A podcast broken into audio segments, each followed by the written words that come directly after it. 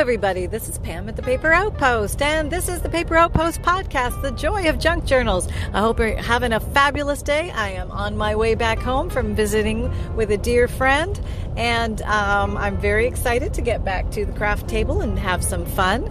And why is it? Why is it when you are doing something like driving, all of a sudden you get all these great craft ideas because you have a few minutes to think by yourself on your own. And of course, you can't grab a piece of paper and pencil and write it down or anything like that because you're driving. And uh, that would not be a wise choice. So it's kind of funny how when we get into these relaxed spaces like let's say we're going for a walk or we go for a bike ride or we're doing our grocery shopping and our hands are full and you know we're loading the cart and this and that. And of course that's bing when the new idea hits. And of course you've got nowhere to capture it because of your occupied hands eyes ears body habitus at the moment. And this i'm sure this happens to many people and i know it happens to me all the time. Okay so i've had about three ideas on the way home, and I'm like thinking, oh, I got, I gotta remember that one because that's a good one. I gotta, I gotta save it somehow. I want to try that. I want to play with that. I want to do that, and I want to share it with everybody because I think that would be so much fun. And I got nowhere to capture it. So, okay, okay, what are my options? I could actually just note record it, but it is. I've been uh, fuddling with my phone on the way home. Um, you know, number one, working my automation, my navigation, and. Uh, um, number two, trying to listen to a podcast myself and um, you know working that. And it's very cumbersome when you're trying to drive and do all this stuff too. So i don't want to keep my take my eyes off the road because i do want to get home and be able to craft again. So um, so that's kind of the conundrum. But there's this thing that i don't always remember that I can do, but it's something I learned a long time ago. And maybe some of you have come across this in life. I'm sure you have somewhere, some way, shape, or form. Maybe you were trying to remember things, memorize lists, things like that. Uh, but they're called memory pegs. And um, basically, it's a memory system. And um, it's. Um, a way to remember things when you don't have a pencil and paper. So I try and use those because it's very helpful and um, basically, in a nutshell, the way my, this one that I use works is you have to memorize 10 things. And if you can remember 10 things, 10 items, and they give you the list of specific items, um, you can remember as many things as you want forever. And you can remember specifically number 42 or number 13 or number 87. And uh, there's many different ways to do this. But um, this one particular one that I happened to learn when I was younger, I've always kind of kept in my back pocket. It's great for grocery shopping. It's great for when you get those ideas that you don't want to forget. And uh, so, what do you do to capture your crafty ideas? Because, you know, maybe they hit you when you're just jumping in the car and driving over to see Sally down the street, and, and you know, like, oh man, that would be really cool to try. And, uh, you know, you got nothing. You know, I maybe maybe you don't have memory pegs. Maybe you don't even have your cell phone with you, or maybe you're a really good driver and don't even play with your cell phone while you're while you're driving, and you're just focusing on your driving. And uh, what do you what do you do with your crafty idea? Do you try and remember it later, or do you talk to Sally about it the minute you get there because Sally likes to craft too, and you kind of talk about the idea and share the idea, or does the idea just drift off into into the mist? and like from whence it came, and it's just gone. you know. but you know, thankfully, it has friends, and there are always other ideas, and um, you know, sometimes you just got to settle into that. That um, inspiration will come again, and it comes in many forms, and you never know what's going to trigger a little inspiration.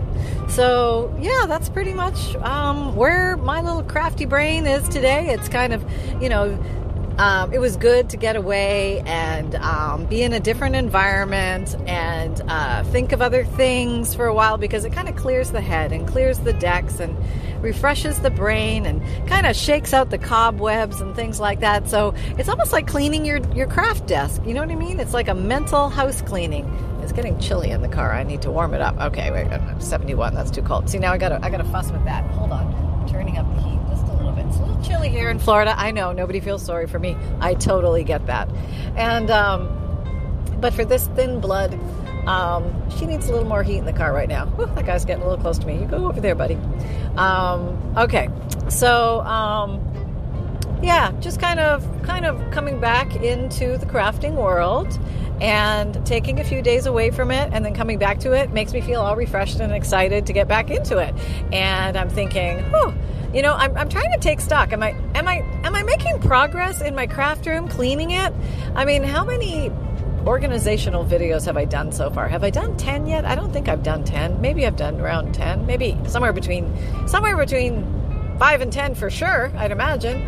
Um, so I must be making some headway. And I have to admit, the drawers that I have cleaned, they're a, a, joy to go into. And the drawers, the drawers that I have not cleaned, there's like that, ugh, you know what I mean? Like that, ugh, feeling where you're, you pull, you sort of pull open the drawer because it'll half let you open the drawer because you got so much stuff crammed in the drawer.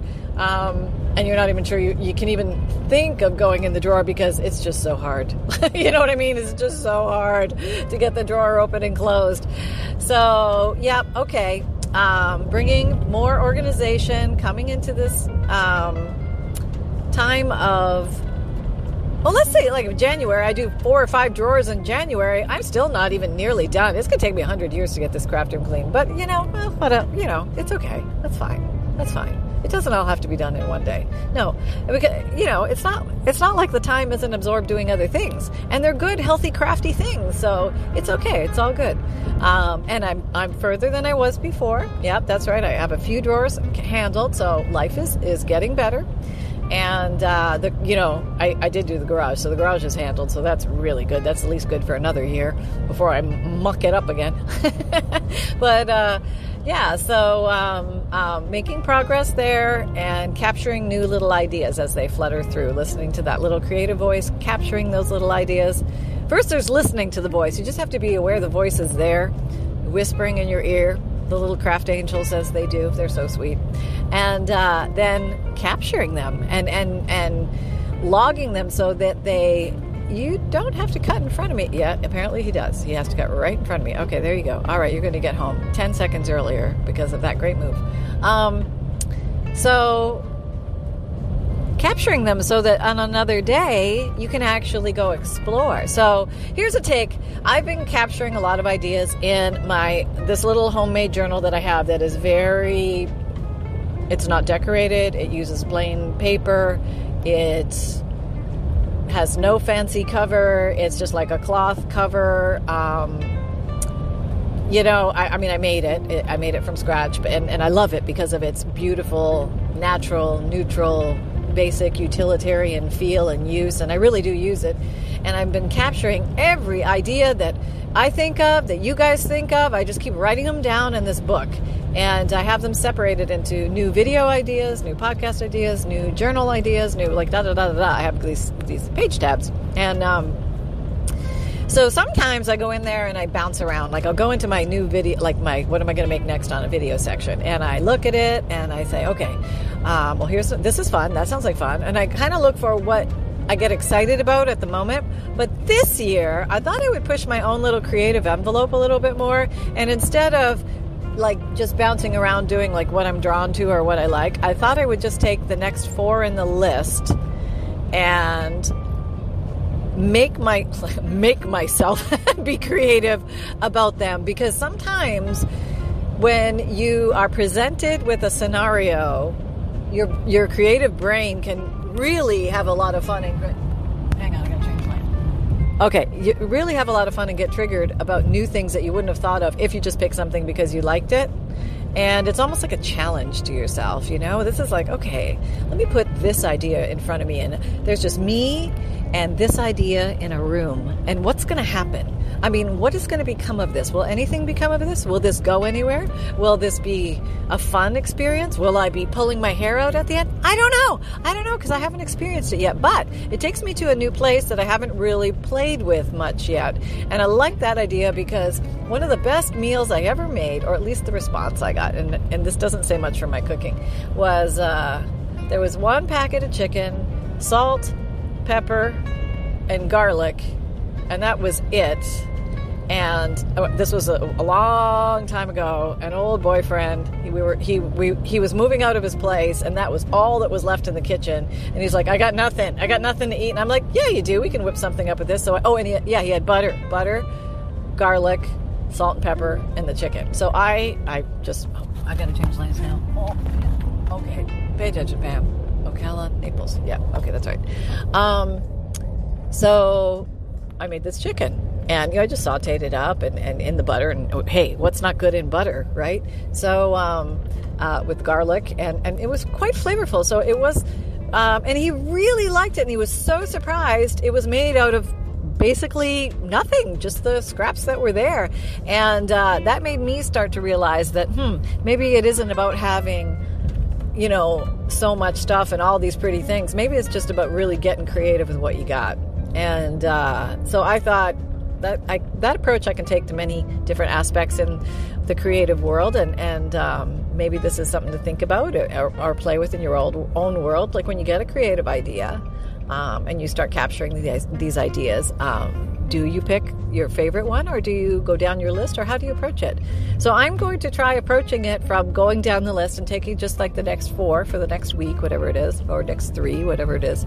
And um, okay, I'm going to go in and I'm going to play with these ideas and I'm just going to roll them around in my head and, and kind of use you know the head machinery to see what it'll come up with because sometimes like i said when you're left alone in the room with just you and the idea and your creativity and your imagination and uh, your playfulness and you're willing to expand and stretch and explore and see where it can take you can sometimes come up with some pretty cool stuff.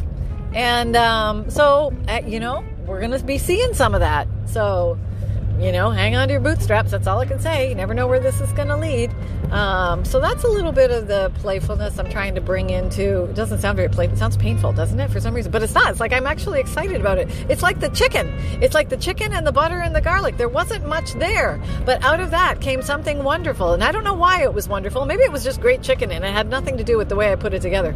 But it doesn't matter because as long as you know the outcome makes you feel good or you had fun during during the process. Even if the outcome isn't good who cares? Um, but if you had fun or the outcome is good i consider those both wins and i will take them. And uh, um, yes so uh, there's a stretch. There's uh, i don't know just my little take on create creative ideas and creativity. And uh, also um, there's a lot of stuff in my craft room that I don't play with. And I really want to play with it. I want to play with the papers that I have, have gotten ignored, play with the different fibers. Um, there's a lot of papers I have that have different textures, and I completely forget I have them. And I, I really I want to have fun with them. And uh, huh, something very strange here going on the side of the road. It's like, oh, I don't know what that is. Some kind of military operation or something.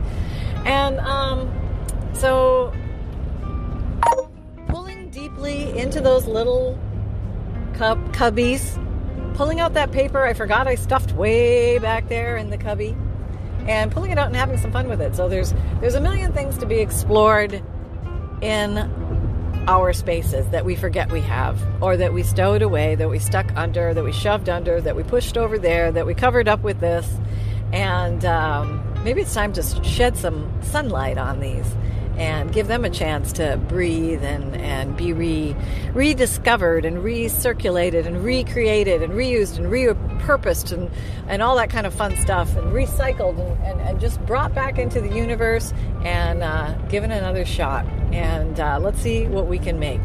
Um, you know, you think about the old envelope. The old envelope. There's so many things we can do with an envelope. A used envelope or, or a fresh envelope doesn't matter. That little envelope contains so many possibilities. It's crazy.